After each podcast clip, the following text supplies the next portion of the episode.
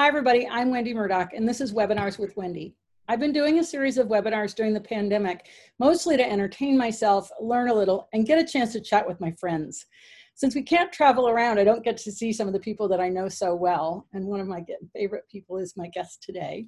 Um, so this is just a great way to kind of get together with friends, have a little conversation, and you know, bring you along on a, on a little journey where we talk about really interesting topics that relate to our horses. Today, my guest is Dr. Hilary Clayton. I'm so pleased to have you today, Dr. Clayton. Um, I'm so pleased to be here. Um, we met in 1999, I believe, um, when we did the Equiking course at uh, Michigan State University together. And that was a crazy course because we had Susan Harris, Dr. Joyce Harman, Andy Foster, you were there, my friend Allie Thurston. And um, we spent a lot of time fooling around and having a great time and learning about anatomy. And it was uh, really, really fun. And so that's where we first met, although I had known of you for quite a while from Dr. Harman and Joyce. Um, but for my guests today who might not know your background, Hilary, can you just kind of give us a, a tiki tour of, of you know, how you wound up where you are today?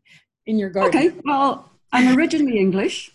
I'm a veterinarian by training, um, uh, but I worked most of my professional career in academia. I practiced for a couple of years and then went back to school and did a PhD and never got out again.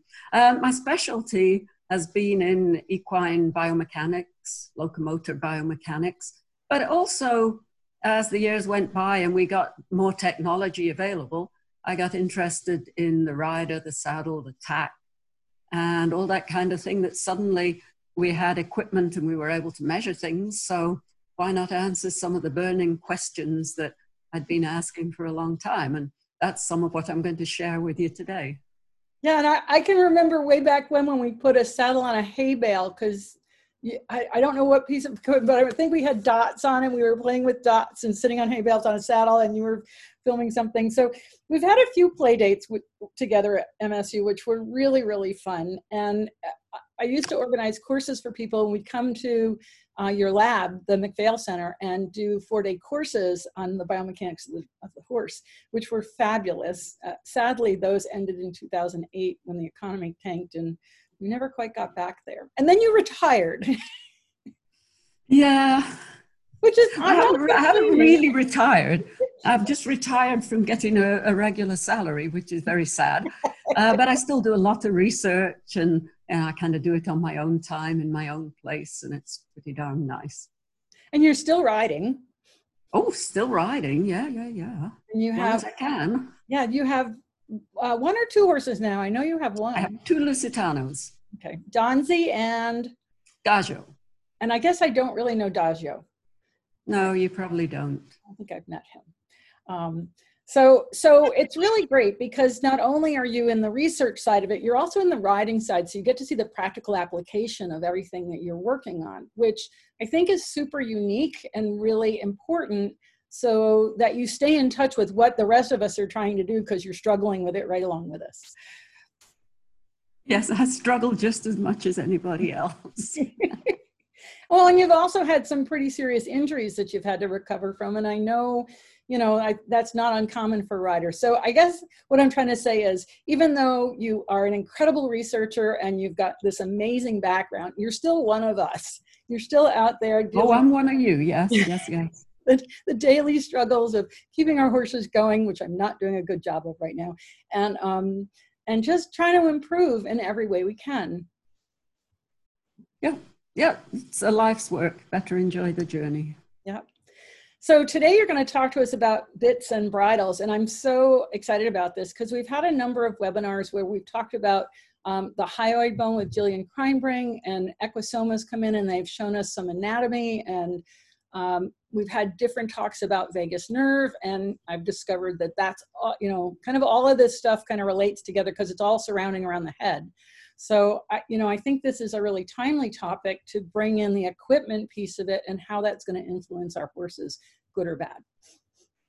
Well, those sound like very sophisticated topics. Mine is not nearly so sophisticated. Yours is much more practical and, and applied and very and very important. So I'll just let you go ahead and take the screen and, and um, take okay. Well, I'm going to put up a different screen here. You don't have to look at me the whole time. Uh, we go.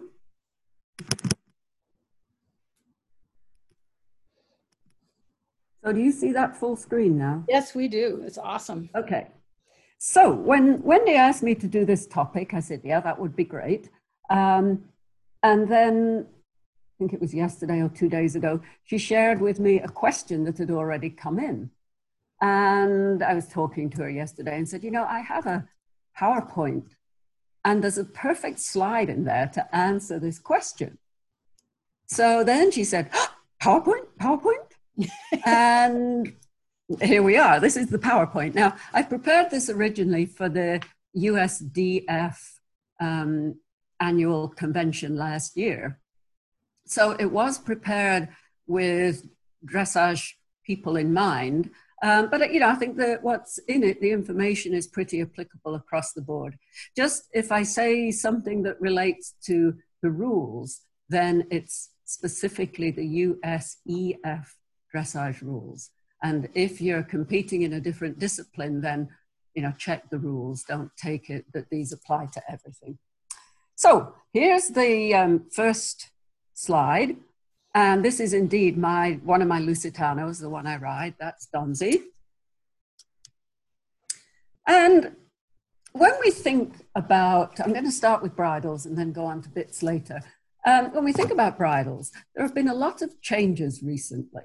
Manufacturers are giving us all kinds of newly designed bridles that are aimed to be more comfortable and more effective than the tack that we've had before. Know, when I started riding 60 odd years ago, each horse had one saddle, one bridle. You might have shared it with a few other horses. And, you know, you really didn't pay any attention much to the fit or the comfort. It was just a, a piece of equipment that you used. But what we're seeing now is that there's much more attention being paid to the comfort of both the horse and the rider. And I think that's a, you know, an excellent thing. So these anatomical bridles are being designed to alleviate pressure on parts of the head that are particularly likely to be painful, like the bones, the vessels, and the nerves. And these three pictures are showing some of the areas that we're trying to avoid. So on the left, the skull, I've got a circle around the horse's temporomandibular joint or TMJ.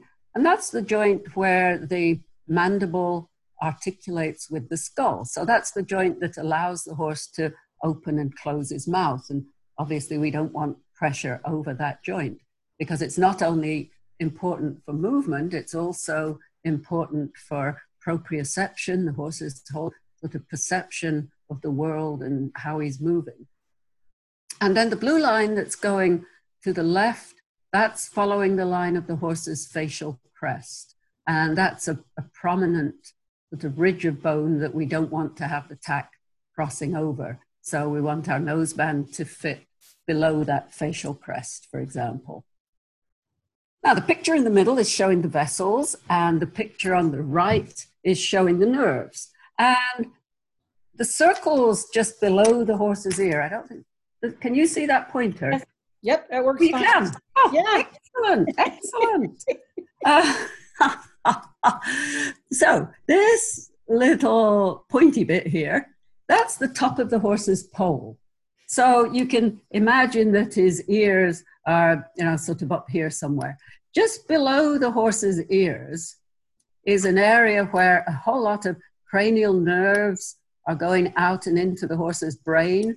And also, there's a lot of vessels in that area. And we've learned from some studies that I'm going to talk about again later that that's actually quite a sensitive area. And that's an area where we don't want to have a lot of pressure. And then one more area outlined here in blue, maybe see some nerves coming out here. This is called the infraorbital foramen, and it's an exit site for many of the nerves um, of the, the head. And we think this nerve may also be involved in head shaking. Okay, so that's just showing you some of the anatomical structures that we're concerned about when we look at how the bridle fits.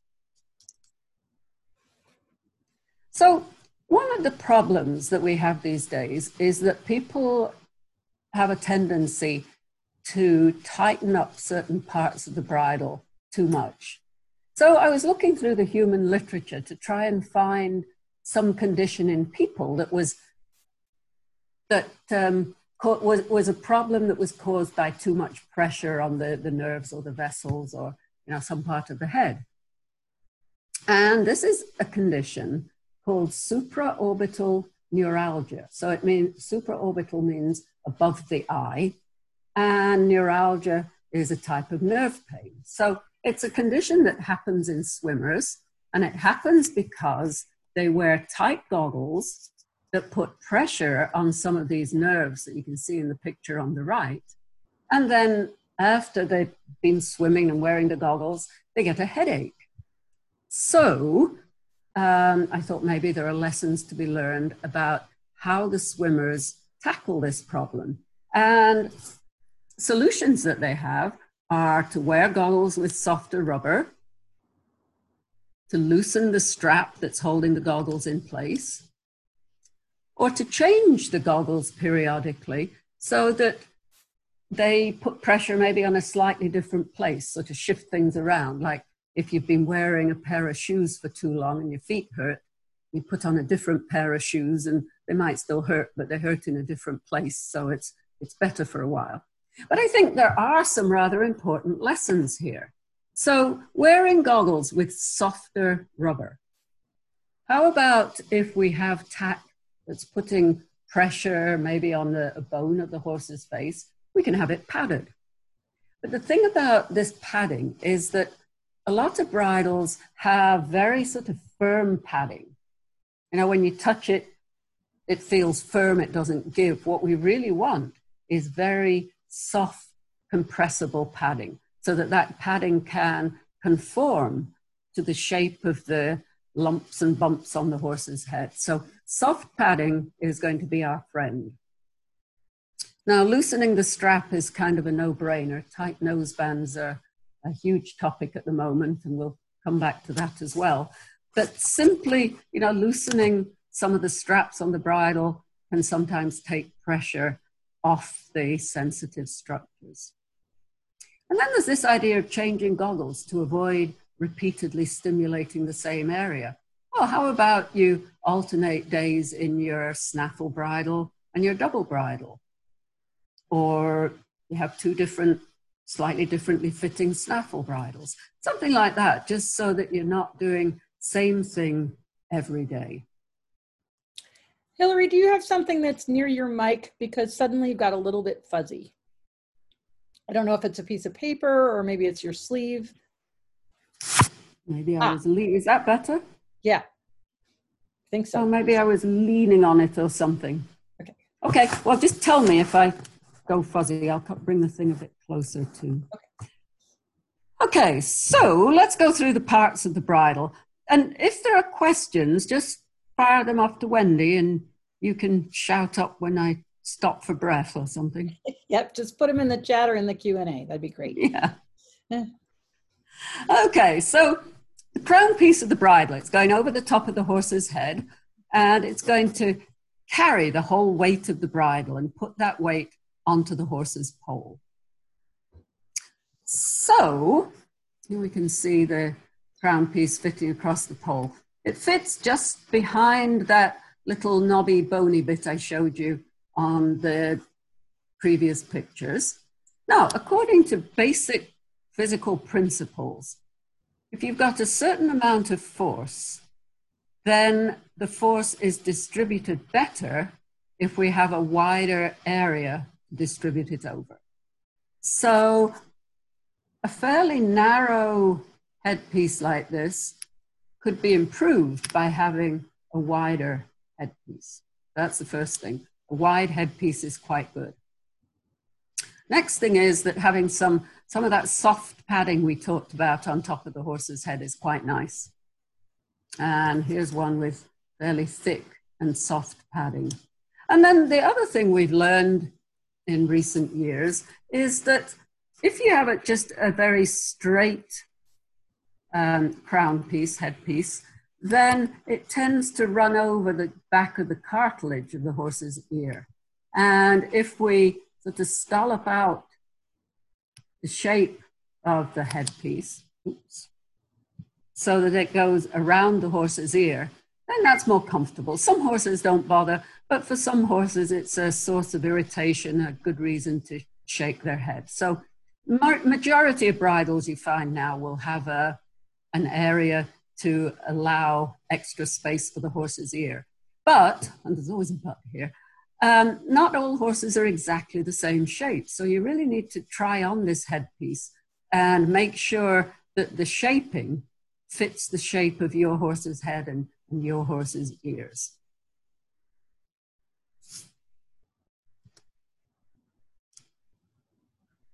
Now, here I'm coming on to the US dressage rules. We have a, a rule that the crown piece of the bridle has to fit in front of the first cervical vertebra.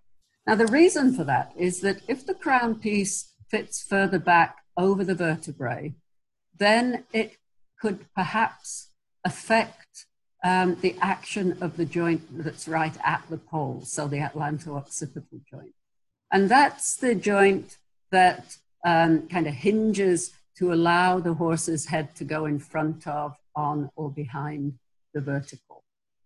So if you are looking at different headpieces, we allow a headpiece that extends further forward on top of the horse's um, poll region, but not too much further back. So the bridle shown here, this one would be okay. Now, another word while I'm looking at this, there was a bridle, I can't remember the name of it, that was actually in two pieces with just straps going across the top, the very middle part of the poll, with the idea of unloading the structures that are running up the middle of the neck um, to the horse's head. And that was a really good idea. But it didn't always work. And the problem was, um, that it, it takes off pressure in the middle of the poll, but it puts more pressure at the sides. Forces and pressure never go away, they just move to a different place. And some horses apparently really dislike this extra pressure at the side, which would be sort of in this area here. And in those horses, they would go into sort of head shaking frenzies. So, you know, always be aware that what works for one horse might not work for every horse. Now, this bridle clearly has the headpiece way behind the first cervical vertebra. So this bridle would not be legal enough on its own uh, in dressage in the US. And that's a really rather interesting. I have never seen one quite like that. Yeah, and I've actually seen people use it um, in Europe.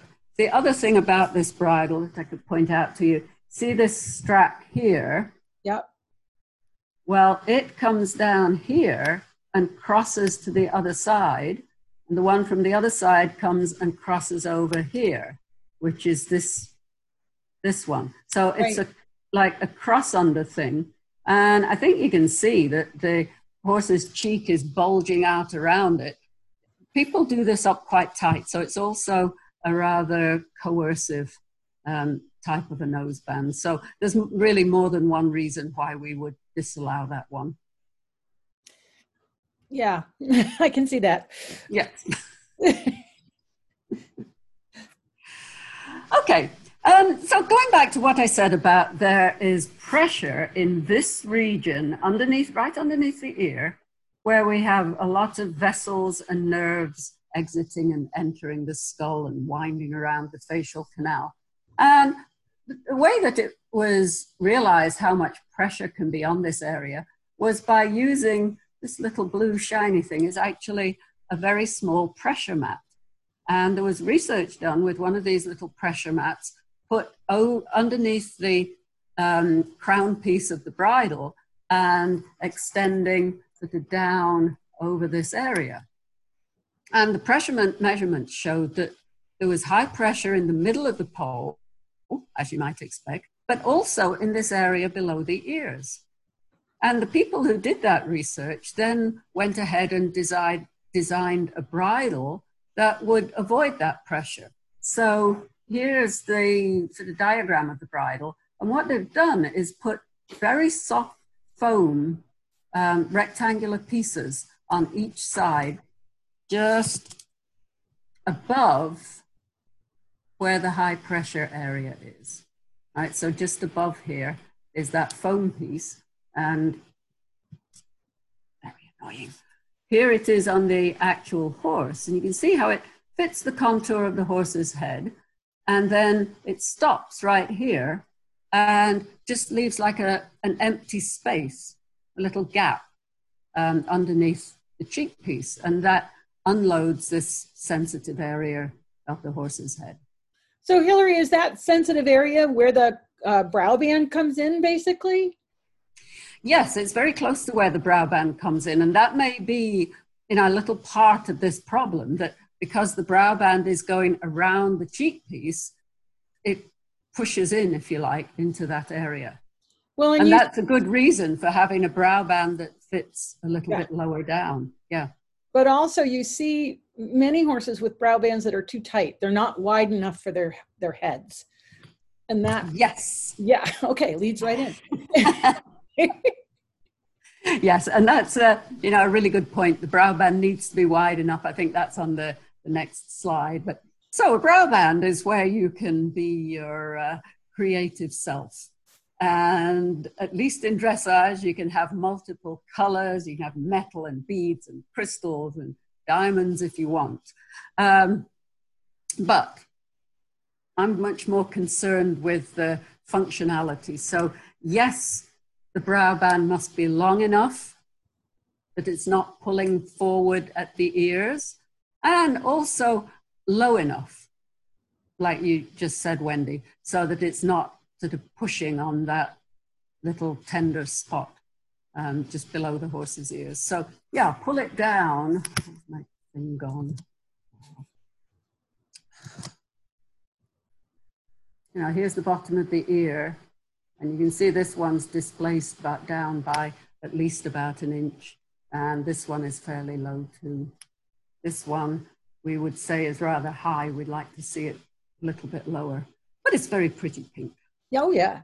Well, and in the Western bridles, you'll see a lot of conchos and kind of a lot of uh, bling there, Western bling right there with a on the mm. brow band. But um, the fit is so important, and if some people kind of get distracted by the bling and miss the fit. Yes, yes, and like I said, I'm all about function. I don't mind bling. I like bling, but function first. Right. Now the throat latch. Throat latch is supposed to keep the bridle on. It's maybe not terribly effective unless it's done up really tight like this one. But here's what happens when you have too loose of a throat latch. That's actually Mark Todd. Oh, wow. It was his last competition. And his bridle fell off. he clearly thought that was quite funny. Yeah. Um, usually it happens uh, like at the halt, the starter, and usually at the end of the test, and the horse a bit hot and sweaty, and the rider drops the reins and he puts his head down and shakes it a bit, and oops, off goes your bridle. Um, so yes, we we like to have something that'll stop the bridle falling off over the horse's ears. But if it's adjusted too tightly, like the one on the right, then that can interfere with breathing and swallowing. That's a really tight um, brow band. The rule I was taught, always taught, was that you should get, well, how many was it? Four fingers or something in at the side. Yeah. Now, there is an alternative to a traditional throat latch. You can use a jowl strap instead, as long as that jowl strap fits right in this region here. So, just more or less at the bottom of where the big um, cheekbone, cheek muscle curves around, that's about where it should fit. This is the Micklem bridle, and it has a really nice fitting um, jowl strap that really holds the bridle in place as it should. On the other hand, if you have a bridle like this one that has two lower straps or two what you might call chin straps, this one would not be legal. It would have to have either an extra strap as a jowl strap or um, a conventional throat latch. And when you look at this and sort of break it down, this is really just like a Cavesson noseband. There's the front part and there's the back part. It just has a little curvy thing in the middle. And then this is a, a flash noseband. So it's really not the same idea as having a jowl strap. And so you also pointed out there was a lot of blood vessels in that area that if you, it seems to me the one on the right, because it doesn't really have a throat latch or a jowl strap, you'd have to make that pretty tight to keep it on. Oh yeah, that would be very easy for that one to come off over the horse's ears, especially if he sort of rubbed the side of his face on his knee. Poof, that one could be gone too. Yeah. Yeah, so, you know, a lot of our rules, they seem a bit picky, but they really are designed for safety first. And so with the jowl strap, is there, I, I, see that you're saying it has to be just in front of the, the line of the cheekbone. But again, you'd have to be careful because there's a lot of, if it was a little bit lower, you'd be pressing on a lot of stuff again, right? Yeah. Yes, and lower would be less effective. So. So yes, I so, think that's like the perfect place for a jowl strap. So we have a question from someone who's asking about the Micklem bridle, and she says, "Can a horse open his mouth with the Micklem bridle on?" Okay, can I defer that for a minute because I'm going to talk about Micklem bridles later, Perfect. and if the question doesn't get answered, bring it up again. Okay. Okay, next part we're going to look at is the cheek piece. So Cheek piece's job is to hold the bit in place and to transfer the tension from holding the bit in place up to the poll. Now, I like to adjust the bit so that it fits up just into the corners of the mouth, like we can see over here. This one I know is too loose, too low, um, and I know that because I can see the ring of the bit the top part of it is falling away from the horse's face. If it were the correct adjustment, then that ring would be parallel the face, not like that.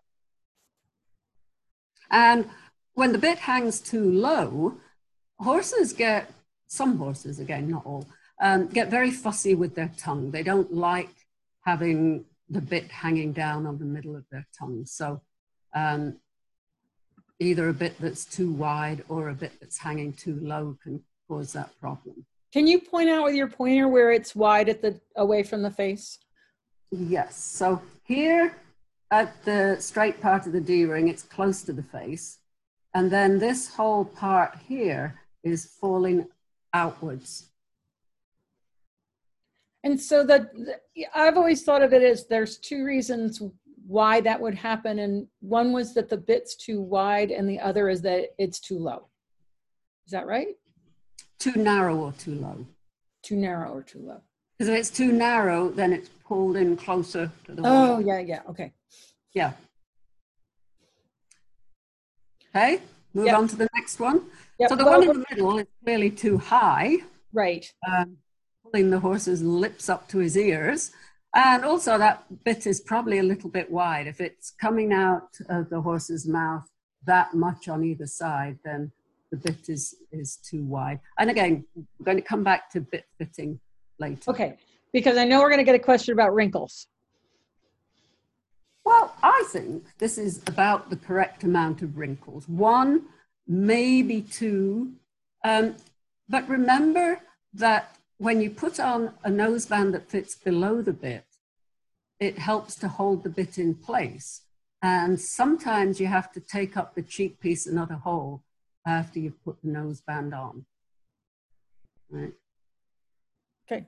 And so, you got more so, questions about that because this is the appropriate time to talk about wrinkles. Right. I, ha- I, haven't seen any coming in, but you know the wrinkle thing. Uh, it in the Western world, and I know right now we're looking at dressage bridles, but in the Western world, they don't want to see any wrinkles at all, and think that any wrinkles are bad. So, I mean, what what's they're, they're not using a drop tight noseband, are they? They're not using a noseband at all, yeah. typically. And that that does make something of a difference because if you put a drop nose band on with a bit fitted as you just said, then the bit would hang like this one on the left. And then you can't get a consistent contact on the mouth, which is not something you need for Western riding. But, you know, I would still offer the caution that some horses don't like the bit too low. And I know there was a movement for a while, I think it was with some of the natural horsemanship groups, to have the bit really low in the horse's mouth, which there's yeah, no I, law against it, but I don't well, think it's the most effective. I saw one that was so low that if I just put a little tension on the cheek pieces, it went below the lower incisors, meaning to the outside of the lower incisors, which I consider dangerous. Um, yeah. Right, but so someone's asking they, that they're say it seems to me that there are the same number of wrinkles in the too high and the just right pictures. Okay, well, if you look at the one that I'm saying is just right, the horse's lip immediately above the um, cannon of the bit is sort of pushing out. It's like an outward wrinkle. And then the skin goes in, and then it's normal face. The one on the left, the opposite is happening. The horse's lip here is actually tucked right under this fold of skin that you can see. So you can't really count wrinkles on that one. I can see how it would look like one wrinkle, but it's a little bit different the way the skin has been kind of gathered up. That makes any sense. And and do the quality of the lips, in other words, horses have some horses have thin, some horses have thick. Thick. Does the does that play in in terms of what we're going to see from the wrinkles? Um, yeah, fatter lips will have fatter wrinkles.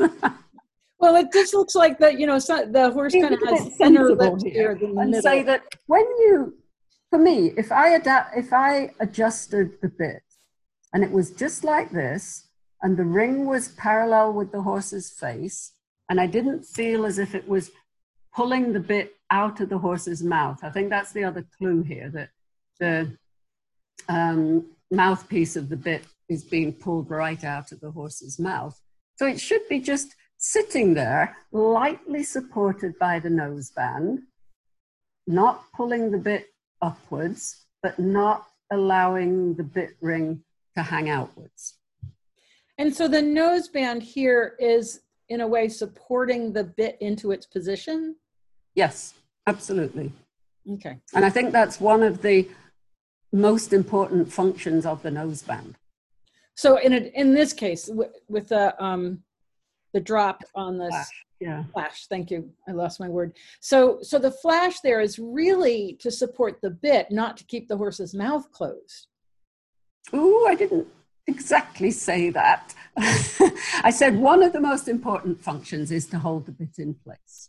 Okay. Um, and let's talk about keeping the mouth closed in a minute. Okay. Okay. We're going to, we, we will get to that. And I know it's always tempting to want to know things now, but Nope. It's, it's easier to explain when I have the right slides up. Yep. Now, this was the question that you can thank for having the PowerPoint presentation. So, have you got the question there? I do, and it's from Callie Norton. And she says, I have a question about positioning of the cheek buckle, cheek piece bu- buckles on an English bridle. My OTTB has a fairly fine head, and while she needs a horse-sized bridle, the standard cheek pieces have to be fastened above her eyes near her ears to have the bit in the right position. This seems too sensitive an area to me, and it worries me more about her fly bonnet when her fly bonnet adds bulk underneath the buckle area. Ideally, where should the cheek piece buckles rest? It occurs to me that I could replace the standard cheek pieces with a cob size if appropriate. Yeah, so it's a great question. Um, Callie's actually answered it herself. But anyway, let's have a look at the hows and whys. So here's our horse's skull again with the circle around the area. This is really important. This is the TMJ, the joint. And then this is the area with the, the nerves and stuff. So in this horse in the middle, these two buckles are right at the TMJ. That little bit of bone there is this bone right here right? So those buckles are lying right over the joint and we don't like that. What we want to see is that these buckles are over the, the soft, fleshy muscle of the horse's cheek. Now, it's good if you have a buckle on each side, and a lot more bridles now do have buckles on both sides, so you're not sliding the strap back and forth. But, you know, like Callie said, um, if the bridle doesn't fit, you can either buy a shorter cob size uh, cheek piece, or if you've got a, a good leather worker in your area, they can take the buckle end and remove the buckle and shorten it from that end. So that'll then pull it down further down the horse's face. And that's a, you know, a pretty easy fix for that. Yeah.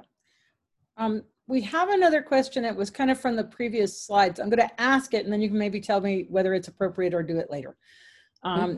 How do we know when the bit is positioned well in reference to the teeth? Can we just use the lip wrinkles for that or do we essentially need to look inside the mouth? If the bit is positioned like this, well, in fact, you know, e- even this one, it's not going to touch the teeth. This one, we might worry about it getting low enough to touch the canine teeth, or like you said, in some cases, even the incisors. Coming up, I've got some x rays, and we'll be able to see a little bit better then how much um, how long the horse's bar actually is. Okay. Great. And and if you go back when I know this is not maybe not the appropriate time, but that you know you often see these these clips to hold the bit on the cheek pieces, and I just wonder how is is a clip okay, or is it better to have just a regular hook stud or buckle versus a clip? Okay, I, the clip is okay as long as it's nice and smooth and there's no way that it's going to, you know, poke the horse. It's not my idea of what looks nicest. I mean, I'm a very traditional stud person. I don't even use buckles on mine, but then, and, and, and a lot of that is what you grow up with. But you know, the one in the middle has a hook. It makes it easy to take it apart, put it back together again. I, I don't have a quarrel with that, as I say, as long as it's you know nice and smooth against the horse's face. Okay, it's aesthetics more than anything.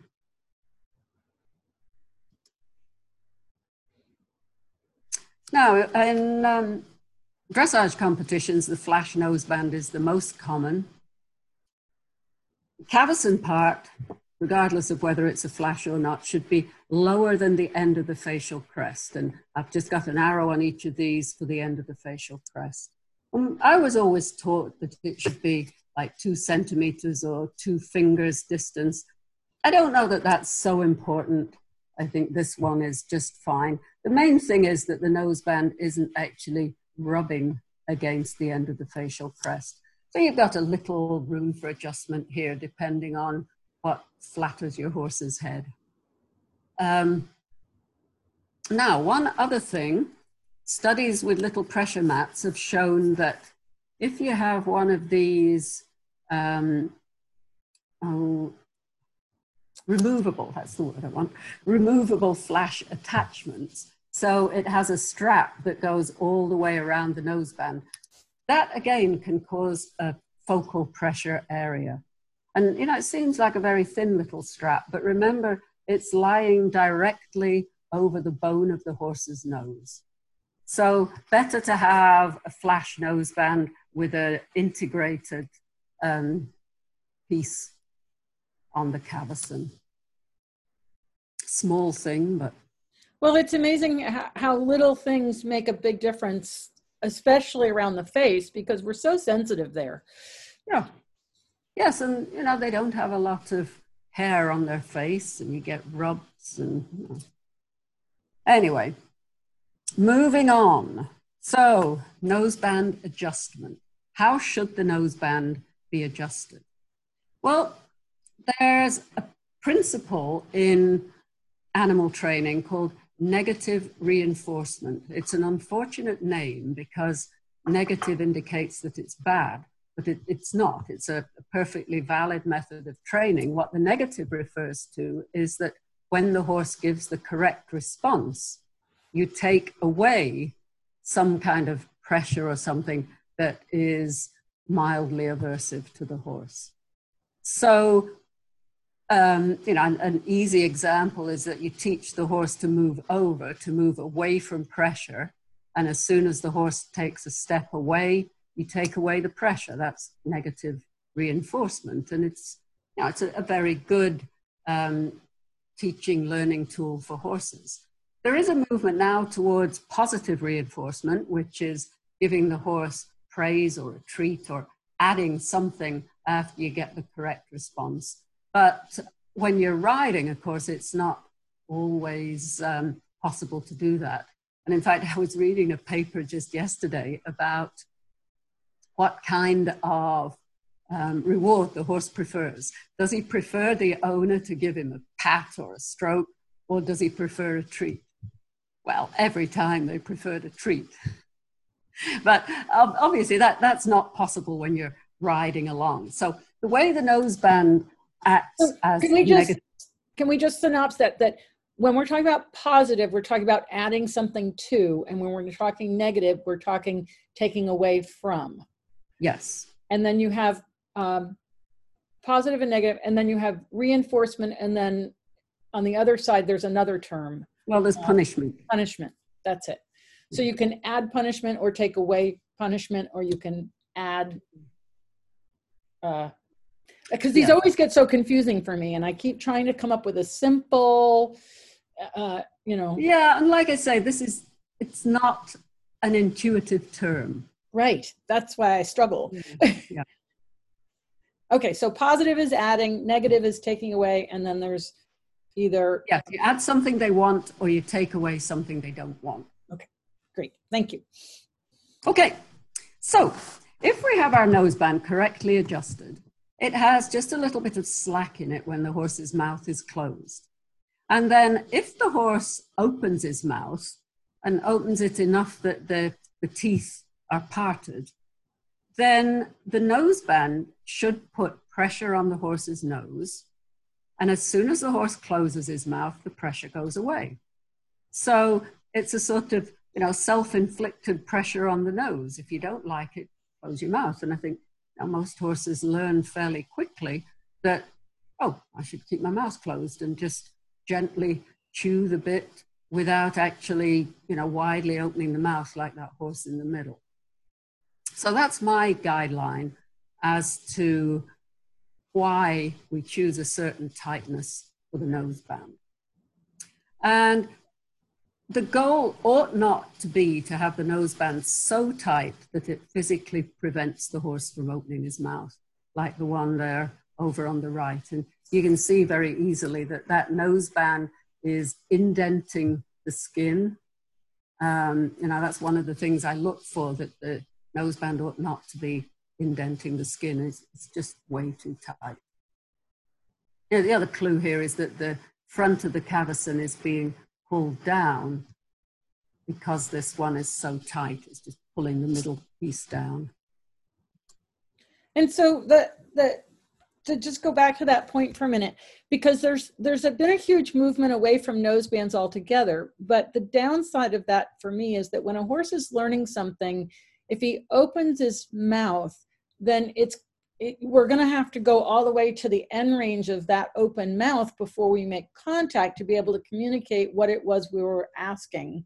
Whereas a noseband, if it just limits how much they can open, then we more quickly transfer the idea from, okay, escaping by opening the mouth to what is it that we need to do with the rest of our body. Right. And, you know, opening the mouth, that becomes head up and twisted and turned and like you say, pretty soon you you can have lost all control.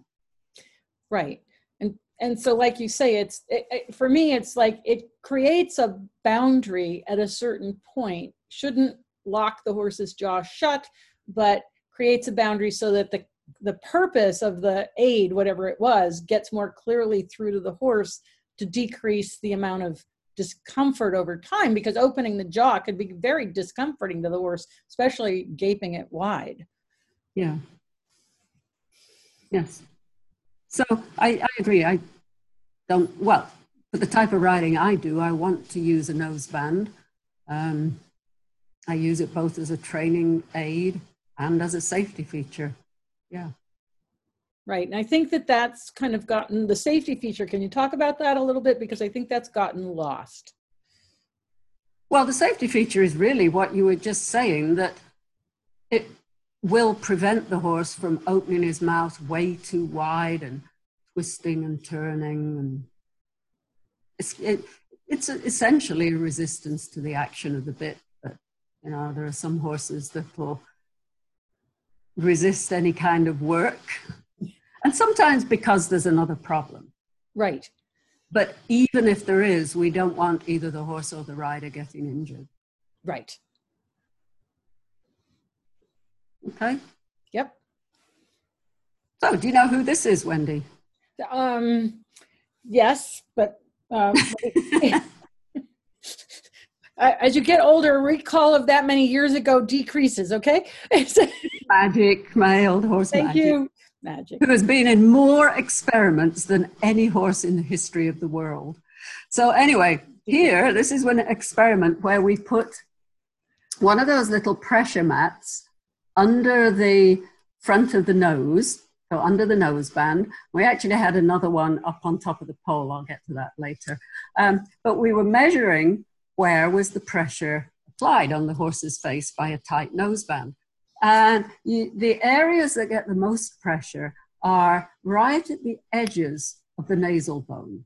So you have the nasal bone that comes across, and then there's, it goes around a corner and sort of drops away. And it's right on the corner on that edge where we get the highest pressure. And then also under the horse's mandibles, which I'm indicating here and here, right? So on the edge of the nasal bones, this is just a a section cuts through a horse's head. This is nasal cavity here and here.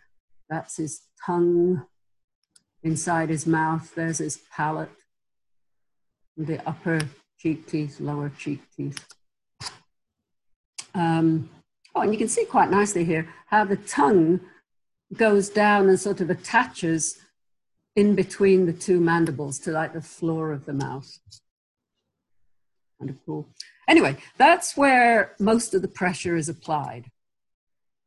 And then the other thing is that, and this represents the comparison between a cavesson noseband and a drop noseband.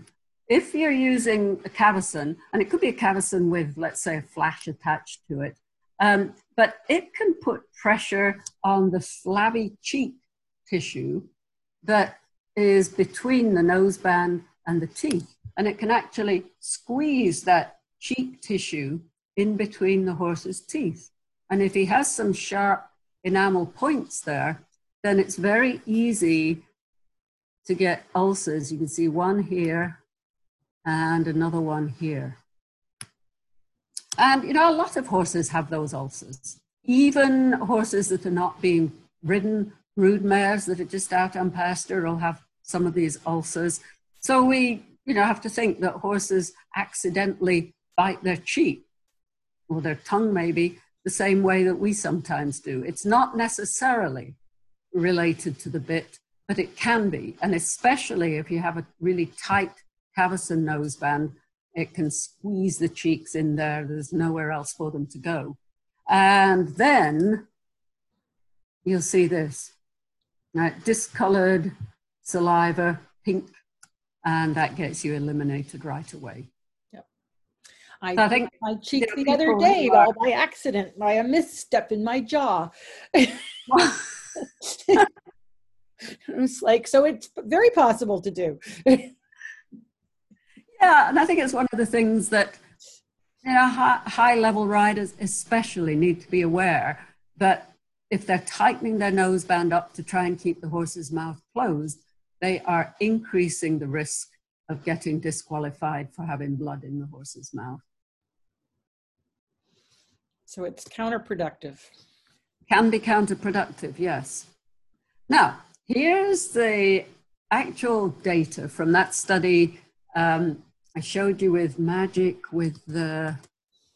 Oh, yeah. We're looking at the pressure on the nose, and we're also looking at the pressure on top of his poll. And in these graphs, this is the actually the maximum force. And we're looking at the walk on the left, the trot, and the canter. And this is these three are pressure on the nose. And then doing that, these three are pressure on the poll. And the thing to note that the yellow is what I would call normal noseband. That's how I adjust the noseband. And then the, in these, these studies, the horse was ridden. So these are, you know, real ridden studies. And the normal noseband in yellow is always the lowest amount of um, force, but it gets a little bit higher in trot and canter than it is in walk. Now, for the tight noseband, which is in pink, we can see that the pressure on the nose is considerably higher, and a lot higher than it is for the noseband that's just very slightly loose. But then this is the cross under bitless bridle, and it has way higher pressure on the nose than even a tight noseband. And I don't say this because I'm opposed to the use of bitless bridles. Um, I think there are times when people have to use them if their horse has a tongue injury or something. And sometimes people just prefer to ride bitless, and all that is fine. But don't assume that a bitless bridle is entirely pressure free. As we can see here, both on the nose, these three, and the pressure on the horse's poll is way higher with the cross under bitless bridle than it is with a tight nose. Yeah, you know, you've you've just reinforced. I've always thought that the crossover bitless bridles. My my point was that once you pull it tight, the horse is not going to open his jaw to loosen it. It's going to stay tight. And mm-hmm. I did not know about this data, but this this is really important data because so many people think that using a bitless bridle is kinder to their horse because it doesn't have the bit. But what you're showing us is it has hugely increased pressures on other parts of the horse's head. And um, I think this is really important data. One of the questions I have, and, and you may or may not be able to answer it, is there are other types of bitless bridles. I actually personally prefer what's called a side pull, which has a mm-hmm. fixed nose piece and rings on the side so that yeah. you don't have that crossover. And right. so, um, but the crossover. Yeah, what that crossover does is that it actually doubles the amount of pressure. Wow. Right? Because you've got left rein plus right rein putting pressure on together. Whereas with your side pull, it, it doesn't work that way. You don't have it sort of squeezing the horse's head in a vice. And so a bosal or a Hackamore in the Western world, because it's a fixed shape, you're not going to have the, the pressures that you have with the, it's going to be more like a side pull. In other words, yeah. it's not going yes, to I mean, it will put pressure on the nose, but it won't have this uh, sort of leverage effect. Right. Wow. And again, you know, I'm not um, saying don't ever use it, but do be aware that there is pressure even without a bit. Well, and I think this brings up the point that you know you have to you have to work the thing all the way through. Just saying that getting rid of the bit is going to make it better for the horse without looking at, as you say, the weight and the pressure. They've got to go somewhere. You have some kind of control over your horse's head with any piece of equipment other than no bridle. Um, and so we have to be educated in terms of understanding what each piece of equipment that we're using what its what its purpose is what its pros are and what we have to be pay attention to if improperly adjusted. There you go. Said that very well.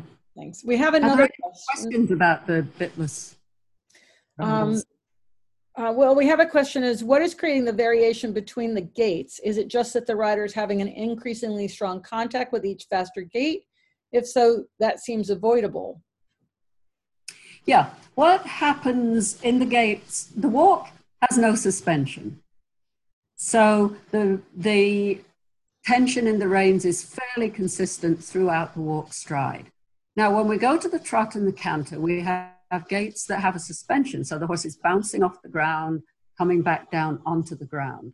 The horse's whole body goes up in the suspension and comes down. Let's take the trot as an example. In the diagonal stance phase, we've got the front and the rear legs supporting the horse's body, and the body sinks to its lowest point in the middle of diagonal stance and then starts to bounce up into the next suspension. So the front limbs are controlling the height of the withers and the height of the base of the horse's neck. But then the head and neck are cantilevered out in front of the horse's body. So when we stop the base of the neck, the top of the neck, the poll, and the head actually nod down a little bit and then come up again, right? So we stop the base, nods down a little bit. The muscles on top of the neck actually control the downward movement. And then the nuchal ligament and the muscles sort of bounce it back up again. And we're, not, we're only talking, you know, a centimeter or so of movement. But that's enough that if the rider has a contact on the, the horse's mouth and keeps their hand very steady, then the horse nods down into the bit and the pressure increases. It's like a spike. So for every complete stride of trot, there are two diagonal stance phases, and we see two spikes in rein tension. So when we look at the total force, this is actually representing the force in those spikes. And so that's um, having contact, and it's not a question of strong contact, it's just a question of contact. There's going to be a bit of a spike. Obviously, if we were holding on really tightly, we might see an in, a higher force than if we had a light contact. But there's just the nature of the gait is going to create those. Yes, it's the mechanical movement of the horse that creates the spikes. And, the, the part that the horse and rider decide on as their sort of basic rein tension is actually the low value. And then the mechanics create the high value, and it comes back to your baseline connection with the horse's mouth. And so I, I know we're not talking Western world necessarily, but say we have a horse in a bridle with the heavy rope reins and the slobber straps, which has a fair amount of weight, even if there's a sort of a loop in the reins, you're still going to have a bit of a spike because the movement of the horse is going to be moving that there's going to be momentum to the equipment itself.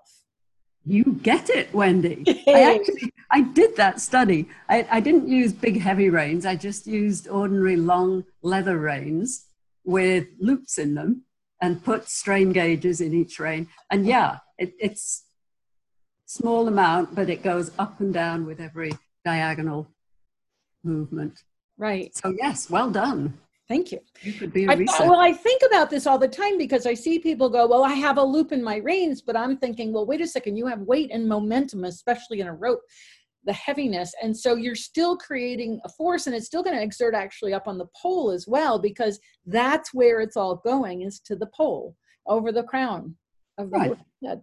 so one way to think of having a contact is that you're taking that slack out of the reins so you're not getting the rein bouncing but the other thing that it gives you it's like a car that has too much play in the steering wheel and you have to, to turn it before it starts to turn the car. Well, if you've already got a contact, then the horse is there, and even the tiniest little movements of your fingers are going to be transmitted to the horse's mouth rather than having to, you know, take up a, a little bit of slack and get a contact. And you know, that doesn't work. Got it. Thank you. So, how tight should the noseband be? Somewhere, sometime, someone said you should be able to get two fingers underneath it. But we don't seem to be able to find where they said to put the fingers or how to orient them. And I'm showing these pictures because I don't ever want anybody to do this with their fingers. If you put your fingers under the noseband at the, at the front like this, and the horse decides to open his mouth or fling his head in the air, your fingers get totally trapped between the noseband and the horse's nasal bone. You can break your fingers, you can have your fingers torn off. So do not do this with your fingers, okay? So, to get around this issue, um, well, we still don't know where is the best place to measure it, but the International Society for Equitation Science developed this little gauge. And if you look at the picture on the left, you can see that it's marked um, like two fingers, one and a half fingers, one finger. They actually measured a whole lot of people's fingers, men and women, fat fingers, thin fingers, and came up with a average finger size uh, and made the gauge. And it's designed to just slide in under the front of the noseband. And several countries are using this as their um, measurement. In Denmark, they have a slightly different tool, but the same sort of idea. In the US, we are worried about putting things under the middle of the noseband where they could, you know, possibly get stuck. Um, you know, and you can imagine some multi-million dollar horse running around with this thing stuck up his noseband. That wouldn't be good. Uh, but also in this country, a lot of the people that are doing the tack checks are not extensively trained. So we decided that we we use a different method, and we put the fingers under the noseband, but behind the cheek piece, and we recommend to put fingers in from underneath. And then it is an area where there is loose, soft tissue. But if the horse did pull his head away, then your fingers slide out quite easily. So that's our gauge in the US. Well, and from the front also, some of these horses are really tall, and we have people, women that are short, trying to check them. Yeah, that would be difficult. Well, yes, and you know you don't want to be standing in front of them for sure. Yeah. So we we again we're trying to do things in a way that are safe for the horse and the rider and the person that's doing the check. So here are some different nosebands. How tight should the noseband be? Well, if we have the two on the left adjusted to the same tightness, then this little skinny one will have more pressure on the horse's nose than the wider noseband.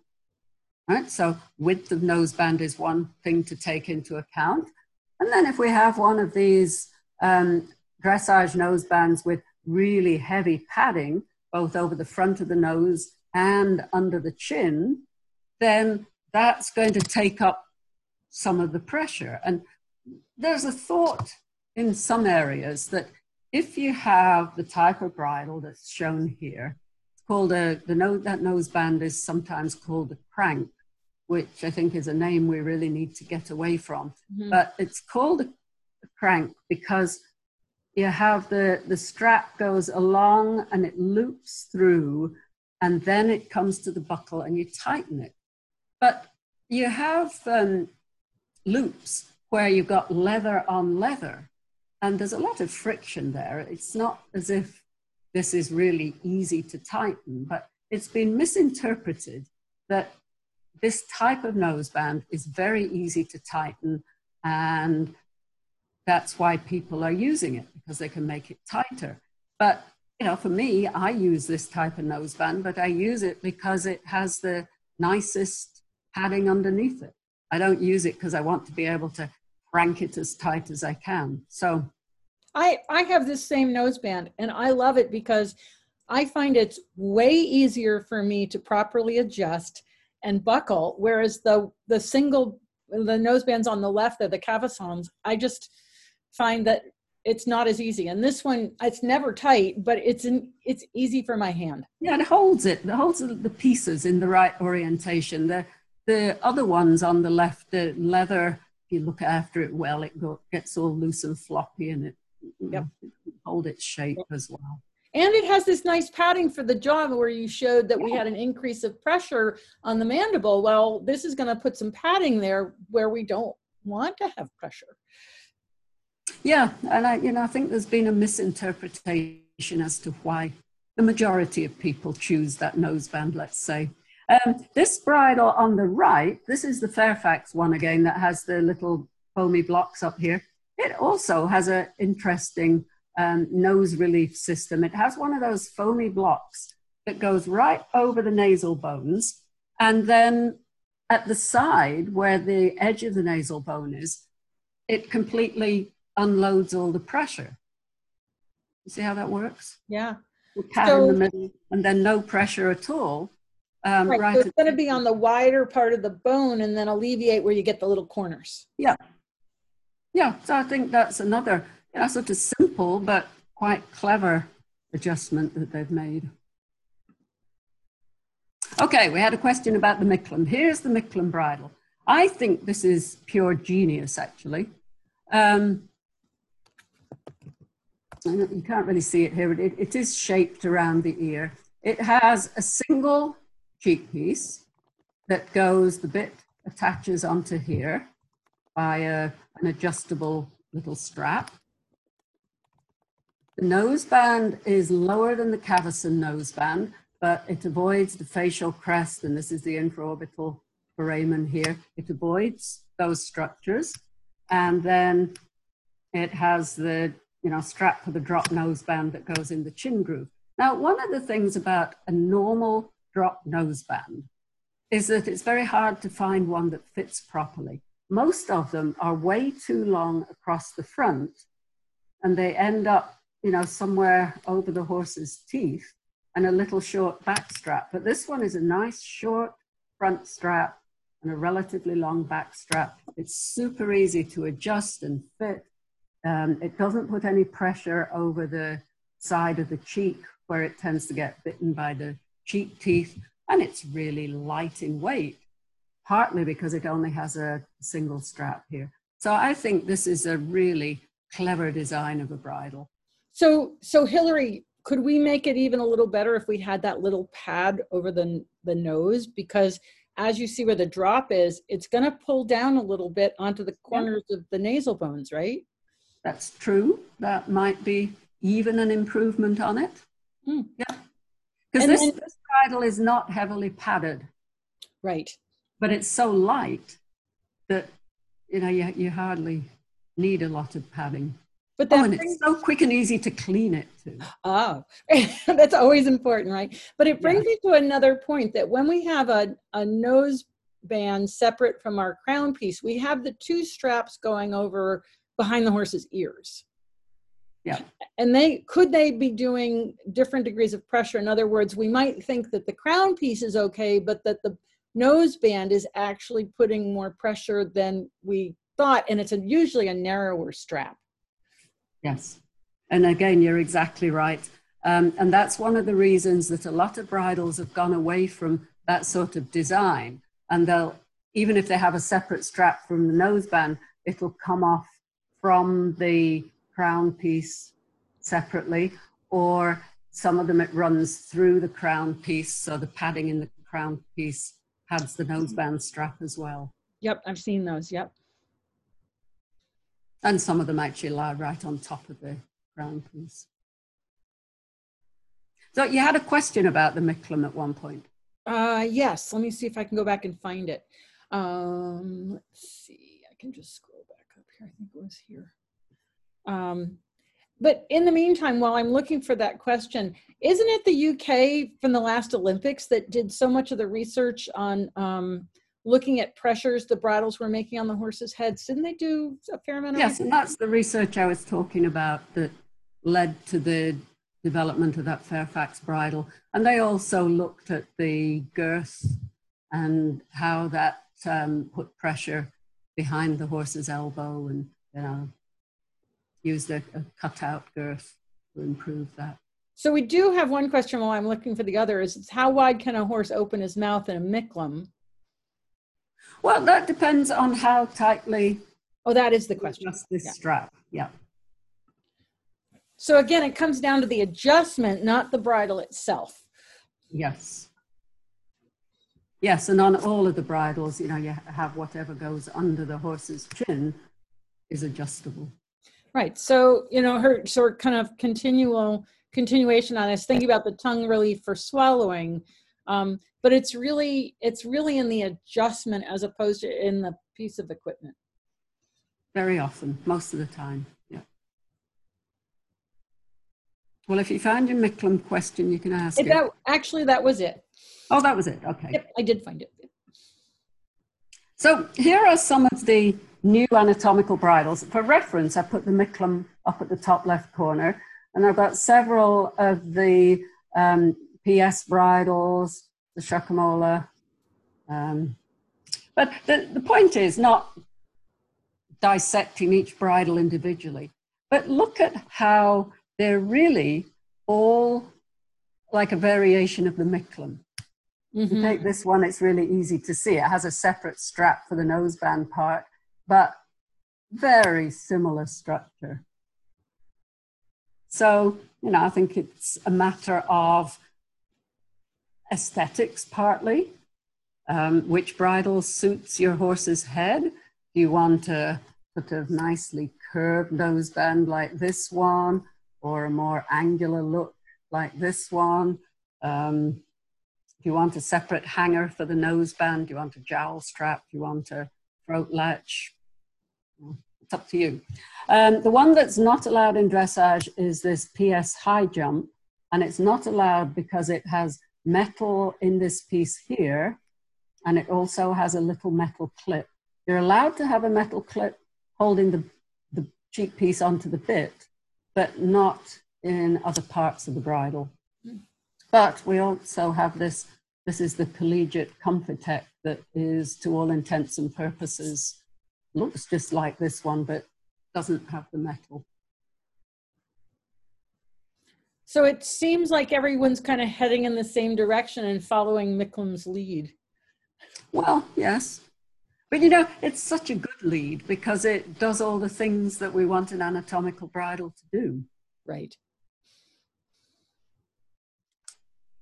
Okay, that's the end of the bridle bit. Any more questions on bridles? Oh my gosh, we've gone on far too long. No, it's been great. It's okay. I don't even know what time it is. you want to do the bits or leave it for another day or what? Oh, uh, well, we promised bridles and bits. okay. Are there any questions though from the other part that we need to? Um, just one more. It says the Micklem also has a loop to use as a lunging cavesson, but not the greatest quality leather. So I guess, have you seen it used as a lunging cavesson and how do you feel about that? No, I haven't seen that. I didn't realize that. And the, the Micklem I have, I think the leather is, is quite nice in the, just the ordinary bridle. It's not fancy or anything, but it, it to me, it's, it's actually beautifully made. Okay. Uh, yeah, was, there may be several models, and I and that's probably true. Okay, so sorry, I don't know that. Okay. Okay. Onward. so when we think about bitting, we're going to consider the width of the bit, which is the width from one corner of the horse's lips to the other. We're going to consider the thickness of the bit, how fat it is. And we can also look at the diameter of the ring, rings. And if we have a curb type bit, then we'll have an upper cheek or an upper shank and a lower cheek or a lower shank. So the snaffle bit is defined by being a non-leverage bit. So the rein attaches to the same ring or at the same level as the mouthpiece. And both the rein and the cheek piece rotate freely around the same ring, with the exception of this one, the hanging cheek or the baucher bit. So this one has the rein on this ring and the cheek piece on this ring. The mouthpiece might be straight might have a single joint. I'm not sure why your your pointer jumps your screen. I wish I could. I don't know. It's when I'm touching my um, pad. Oh. Little. Anyway, um, or it can have a double joint. So here's a horse's jaw on the left, and these are his cheek teeth. Here are the canine teeth on each side, and these are the incisor teeth. So this is the length of the bars of the horse's mouth. But don't just notice the length, notice how this area is curved. And the place where the bit fits, you can see on this x-ray, is more or less at the narrowest part of that curve. And that means that the part of the bit that crosses over the bone of the horse's jaw is not this bit at the edge. It's actually you know, more like about here, which I think is not how we imagine it is. And you can also see here the joint in the middle of the bit. So here's a double jointed bit. This is the KK, KK Ultra, and the KK bits have on one side of the mouthpiece, they have a little arrow, and that little arrow is supposed to fit on the left side of the horse's mouth. Now, in order to understand why, we have to look at how these are the canons on the these, how the canons articulate with the little central piece. So if we put the bit in with this arrow on the left of the horse's mouth, then it lies over the bars of the mouth with these parts on the canons that are flat against the horse's bars. And if we put the bit in the opposite way around with the um, little arrow on the right side, then it turns these cannons by 90 degrees so that the part that's lying flat in the picture on the left is actually perpendicular to the bars. So that would be, as far as the horse is concerned, um, a more severe effect. So that's the thing with this little arrow on the KK. It helps the bit to lie in a comfortable position. The other thing I want you to note here is this is quite a small little lozenge in the middle. And it's just about the exact size of the distance between the um, on the left and right sides. Right? So it's really only that much distance between the jawbones at their narrow point. So if we're, the practical thing there is that if you're having a double jointed bit, then the piece in the middle needs to be really short. That that's fascinating. I you know I I that's the bit that I have for my horse because it's what he picked. Um, he had a choice, and mm-hmm. but it's so amazing to see how narrow the jaw is at that point that it's only the width of that lozenge. Yep. It, it's just wow. Great illustration. Uh, we do allow the snaffle bit to be shaped to allow tongue relief. And these are the dimensions that we allow. So the width at the lowest point of the elevation has to be at least 30 millimeters, three centimeters. That's a minimum. And the height from the lowest point on the canons, and if the canons are shaped, it's still the lowest point like this, to the top side of the elevation. That's a maximum of 30 millimeters, three centimeters. what's the average width on the horse's jaw at that point? What's the average what? Width of the horse's jaw in the like in the x-rays we saw on the previous slide? The the distance between the two sides of the jaw? Oh, um, in centimeters, about three, four, three. So this, so these bits with this width would be coming down and kind of angling onto the sides. Uh, yeah. But remember, we've got the horse's tongue. Oh, right, right. Forgot about the tongue. Yes. Don't forget the tongue. And the tongue is what really carries the weight of the bit. That's right. Um, thickness of the bit. Rules say a minimum of 10 millimeters, one centimeter, except in ponies. But um, the point I wanted to make was that years ago, we used to see a lot of these really fat German snaffles. And we were told that those were the kindest bits because, you know, pressure, the force per unit area, so there was less pressure with these bits. But it turns out when I did the research on, on the bits that there isn't room in the horse's mouth for a great big fat bit like that most of the time. And the majority of horses actually prefer a thinner bit, right? something like that. Another thing you can see on here, if you have a single jointed bit, the joint is never exactly in the middle. Like that cannon is longer than this one. You see that? Mm-hmm.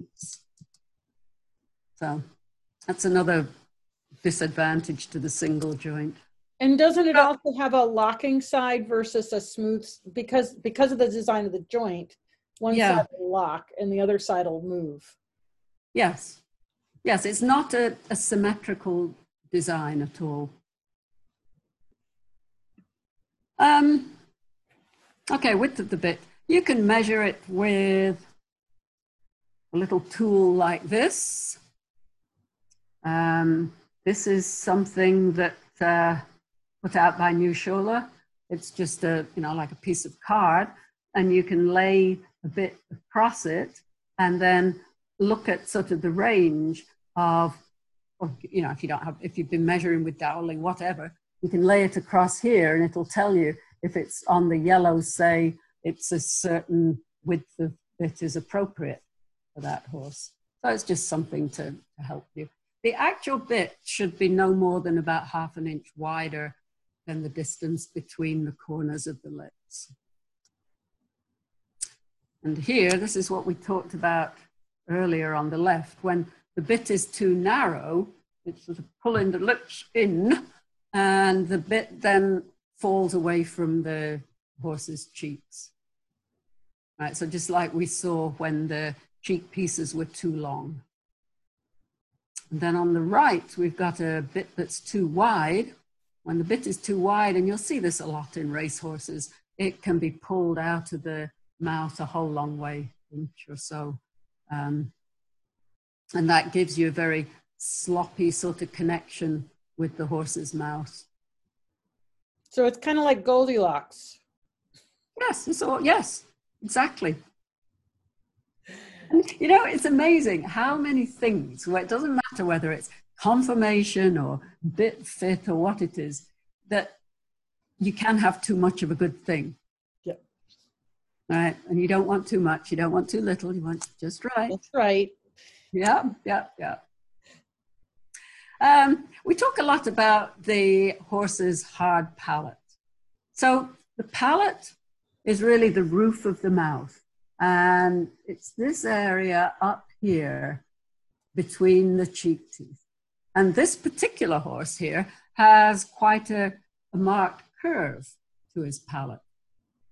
What I'm showing you on the left is um, people have taken that uh, dental impression stuff and pushed it up into a horse's palate and then taken it out and you're looking at like the top surface here is what fits against these ridges here so you can actually see the ridges. And this is two different horses, one with rather a flat palate, and I think you appreciate that there's not a lot of curve there, versus a horse with a very arched palate.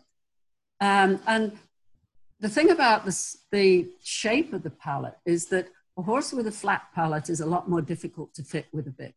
Mm-hmm. A horse with a good arch for the palate, and that can be a, you know one to two centimeters high, then they have more room for the joint and the middle part of the bit.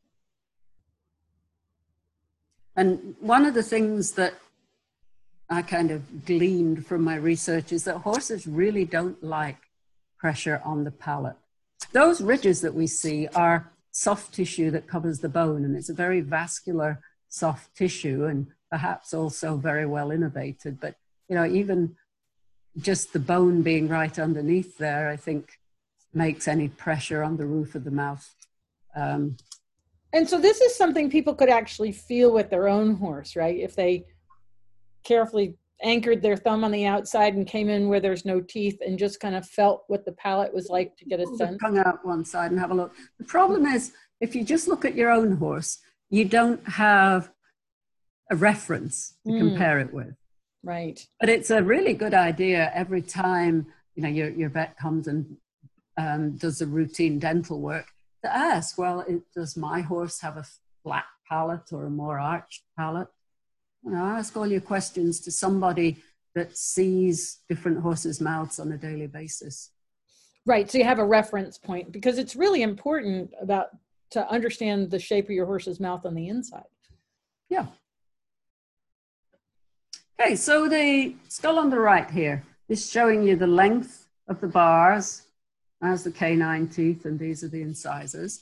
And then on the right, we're looking at an x-ray. This is a canine tooth, and the incisors would be just right here. We sort of cut it off right at the incisors. And then the cheek teeth are this very white area back here. Hilary, I'm just going to rescue my cat from the UPS truck. Keep going. Uh-oh. Uh, the bit looks very white because it's metallic. And this one is a single jointed snaffle. And you can see these things like little mouse ears that sort of poke forward into the horse's palate. And that's one of the issues with a single jointed bit. But it's not just where the bit lies when everything's quiet, but when there's tension on the reins, then the bit tends to push forward into the palate. And that's what we mean by a nutcracker effect. Hello, kitty. Yes, almost went into the UPS truck, was definitely looking into the door. So. Curiosity. so when we think about different bit shapes relative to what goes on in the horse's mouth, so if we just look at the basic oral cavity shape, this is the palate up here. And then here's the horse's tongue, which actually fills the horse's mouth. And that's why they, they don't have room for those big fat bits because the, the tongue is already there. But if we put in a single jointed bit, and that's not a single jointed bit, uh, then it forms like a V shape on top of the tongue. Whereas the double jointed bit forms more of a kind of U shape, which conforms back. Uh oh, you froze. Hilary, you froze. Uh oh, what happened? Better to the actual shape in. Fix it, Wendy. Well, I, I didn't know what happened. You just froze for a minute. Well, am I all right now? Am I back? Yeah, you're back. I was like, last time Bob froze, he disappeared for good. well, if I disappear for good, it's been fun, guys. no, this is really interesting. I don't want you to disappear. Um, so, where did I leave off? Where did I um? You were talking about the single joint. It forms more like a TP, which is going to put pressure up into the palate, and then like the, was yep. it this slide? Yes. Yep. All right. So the double jointed bit uh, is more like a U shape with this flat bit in the middle, but that conforms a lot better to the shape of the horse's mouth and, and his tongue. And then we can go to here's a double jointed bit that actually has shaped cannons. So it sits even more kind of conforming to the shape of the horse's mouth. But, you know, it, it's a matter of trying all these different things. Horses will tell you pretty quickly whether they like it or not, and not every horse likes every bit. Yeah, and and again, going to the Western world, their standard bit is a single jointed snaffle. I, would be curious to see if they went to more of a shaped mouthpiece, how that would it wouldn't alter the fact that they're in a snaffle, but I wonder if that would uh, um, be more comfortable for a lot of these horses. Yeah, well, might well be. Um, this is one of the newer modifications. This one's from Neue Schule. This is the turtle top.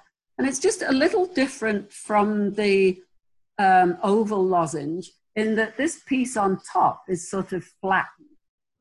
All right, so it's even lower relative to the palate. And it's called turtle tops. It has this little turtle on it.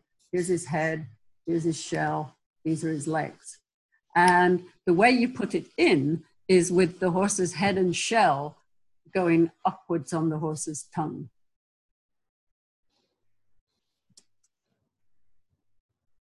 So I do think some of the resistances we see in horses are because they don't like pressure on the palate. If the horse does like the one on the left and opens his mouth, then the mandible, the tongue, the bit, everything moves away from the palate. Right? So, you know, that's one resistance that might actually, you know, be a, a valid thing. And before you automatically tighten up the nose band to stop it, maybe try some different bits, try some other solutions. The next two pictures, the two in the middle, are showing snaffle bit. This one, there is no tension on the reins, and the joint on the bit is kind of digging into the, the palate here. Here, there's, pre- there's tension in the reins, and it's pulled the entire bit away from the horse's palate. So if you have a single jointed bit, rein tension tends to push the joint up into the um, palate, but with a double jointed bit, rein tension pulls the whole bit away from the palate. And I sometimes wonder if some horses that give you a very strong rein tension actually prefer that because it pulls the bit away from their palate. I have no proof for that. It's just something that crossed my mind one day. And then the picture on the right is really interesting. This is something I saw on my video x rays that I didn't know actually existed. But this horse has taken his tongue, which normally lies sort of down here. He's pulled his tongue back, sucked it back, and then pushed the middle part of his tongue. This is not the tip of his tongue, this is actually the middle part of his tongue in between the bit and the palate. It's not the same thing as when the horse gets his tongue completely over the bit. He's just forming like a little pillow, if you mm. like, between the bit and the palate. And we saw, I saw that in more than one horse. You know, if I'd only seen it in one horse, I would have thought it was peculiar to that horse. But I've seen it in, you know, several horses now. So I think maybe it's a learned behavior to take pressure off the palate. So they're they're making their own little cushion to protect their palate from the yes. bit. Isn't that clever? Yeah. That's pretty impressive. Now, double bridle. And, you know, when people ask me about problems in fitting bits, the most common is the horse that can't carry a double bridle. It's the most difficult to fix, and I think sometimes there isn't a solution to it. And you know, for a long time, I was an advocate of allowing horses to compete all through the FEI levels with a snaffle. You know, my logic being we wanted to breed horses that do good dressage, not horses that have a big mouth. Um, and now, under national rules in a lot of countries, that is allowed, but not under FEI rules yet. Um, so what happens with the double bridle is that we combine two bits.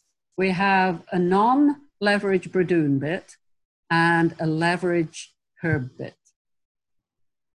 The Bradoon for the double bridle, it's the, the snaffle, the Bradoon is just the snaffle part of the double. It can have one or two joints. You can't have a bar snaffle. And it can have a loose ring or an eggbutt ring. We're no longer allowed to use a hanging cheek snaffle. We lost that this year.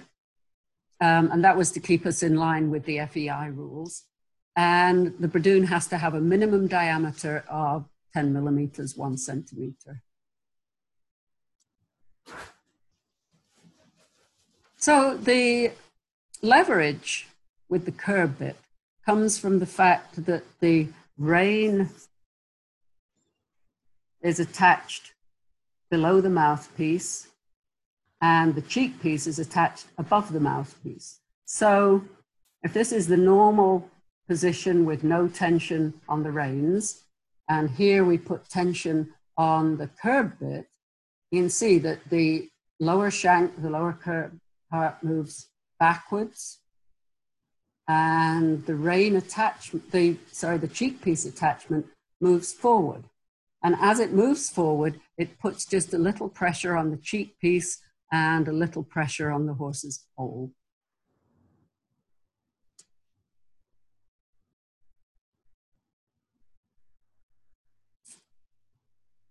So this is meant to show again that the bits are sort of acting in different ways. We've got the curb bit here. When you put tension on the rein, it angles the shank, moves the top of the shank forward, and that can then slightly increase the pressure on the um, crown piece. But also, when you put tension on the bradoon rein, that pulls the bradoon cheek piece back. And that can actually also put a little bit of pressure on the crown piece. The other thing you might notice is that must be somewhere that I put my finger on this. Yeah. Pad. Anyway, um, it is possible for this uh, cheek piece that goes to the curb bit to actually pull the whole thing a little bit forward against the horse's ears. So just, you know, one more thing to be aware of.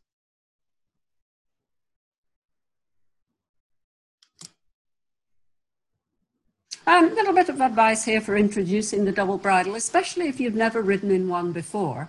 You can take one of these bits. This one happens to be the Neue Schule Transangled, um, but there are, you know, other types that have these separate rings at the side. Um, and if you attach reins to the two lower rings and put your cheek piece on the top ring, then you can actually practice the feel of riding with two rings. And you can even, you know, put on a little strap here, leather strap that simulates having a curb chain.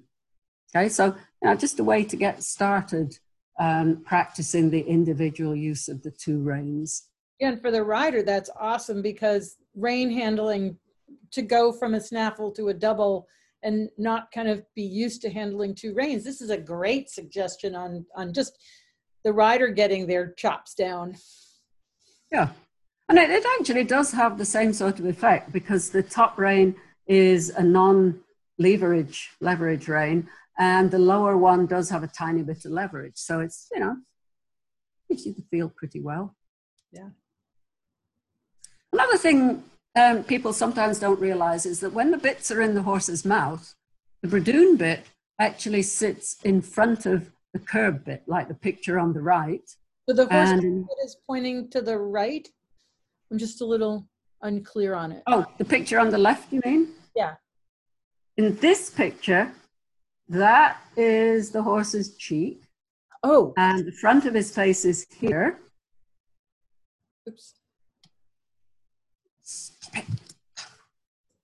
Um, and this is the snaffle ring. And here's the shank of the curb. The actual snaffle Bradoon mouthpiece is right here. Oh, okay. And that's the curb chain that we're seeing coming That's down. the curb chain. There's a little ring for the lip thing. Um, and there's the mouthpiece of the curb bit. Oh, wow. So, yes, this the, the Bradoon sits on top and sometimes down in front of the curb. Great picture. I said some horses are difficult to fit. And it really is sort of trial and error, trying different bradoons, different curbs, move one up, move one down, move the other up, move the other down, and try to find a comfortable position for them. One of the bits that's been developed is this one, the turtle tilt Weymouth. And the way it's supposed to fit on the tongue is that the curb actually goes down. It sort of curves down on the horse's tongue. And then the turtle top bradoon fits on top. And they're not supposed to interfere with each other. So, you know, something else that you can try, but it's well, not for every horse. It's so interesting to look at the picture on the right with the tongue and the bits because you know in the western world they the bridle horse goes in what's called a spade bit and you can almost see the combination of these two bits into one mouthpiece, which would start to create some of the Western bits that we see for the finished horses. Yeah, yeah.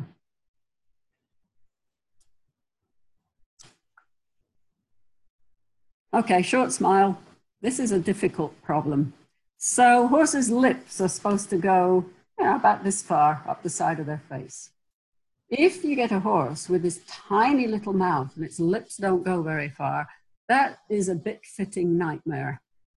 Um, the bits that tend to be most comfortable for these horses are thin bits and bits that are angled upwards or sort of backwards so that it, it takes the mouthpiece of the bit higher in the horse's mouth. And this is just a, an example of a curve that you know, sort of curves upwards. That's the type of curve you would want to put into a horse with the short smile.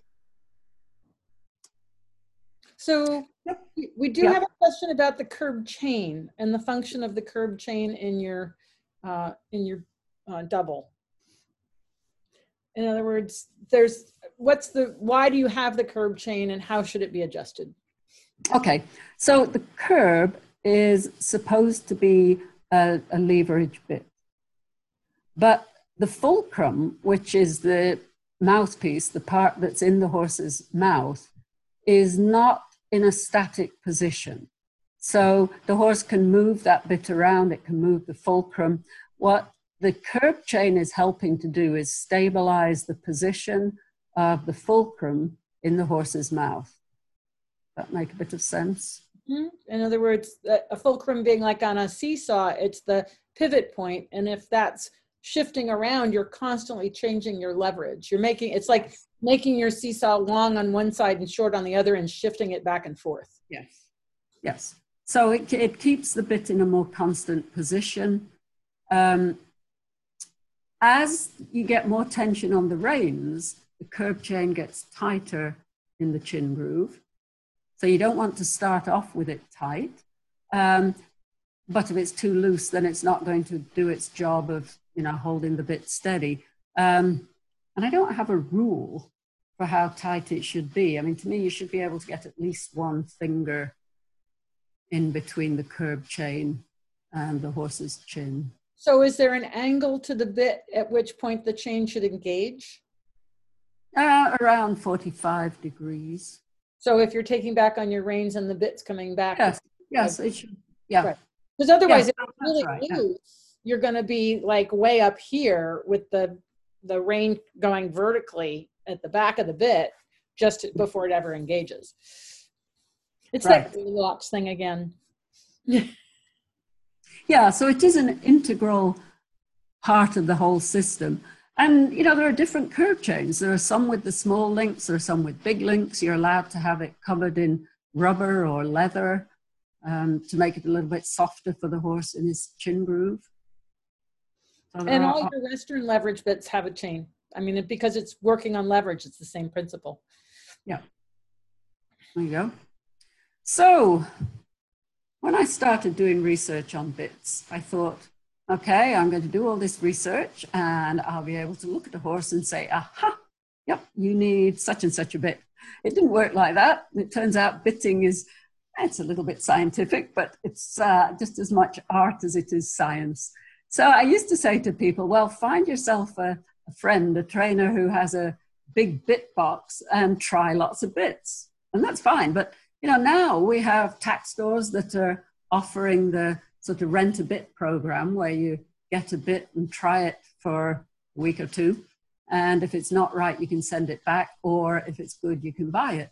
But the other thing that we have is proper licensed bit fitters. There's a academy in Europe where you can become a licensed bit fitter, and they have you know a large range of bits in a large range of sizes that they can come out trial these bits on your horse and not just try them and get your opinion as to how you think it is, but they also can give you a professional opinion as to how the horse is performing in that bit. So I think, you know, that's a, a really nice advance in bitting.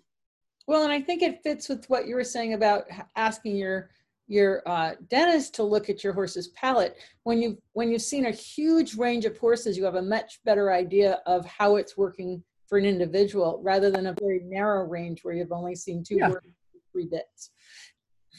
Yeah, consult the experts. That's what they're there for. Mm, That's the end of the talk. that's awesome. Uh, That's a great picture because I just had to let mine out, my cat out the door again. Oh. All Yeah. right. Um, just unshare your screen and we'll wrap this up. And, um, you know, once again, it's just, it's such a pleasure to listen to you, Hilary, because I think you take some very, what seems difficult concepts like understanding a double and breaking it down into something that is something we can easily understand and get a, a sense of of what the whys and hows and then what to look for with our own horses. So it's been great. Because Um, that's that's always my goal to have people understand, like you say, the hows and whys, so that you can make decisions based on knowledge. right.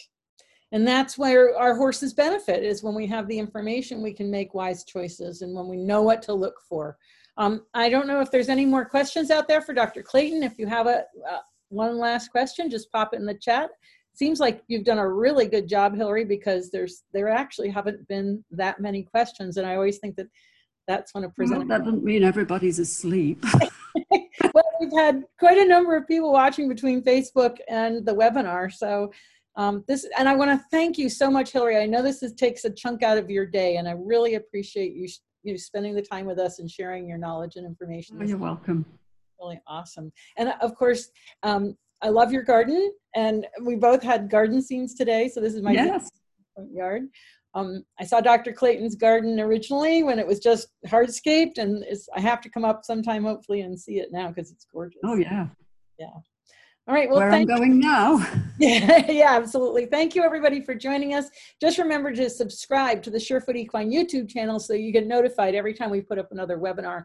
This and all the webinars have been recorded and are available for you to watch at your leisure anytime on Surefoot Equine. So um, tomorrow, uh, I'm going to be talking with Debbie Potts. We're going to talk about Surefoot on the West Coast and what it is to be a, a practitioner for the Surefoot Equine Stability Program. And um, thank you all for joining us. Thank you again, Hilary. This has been great. So nice to see you. And uh, maybe we'll see you again in person sometime soon after. Yeah, sometime we hope. Yeah. Okay, bye everybody. Bye.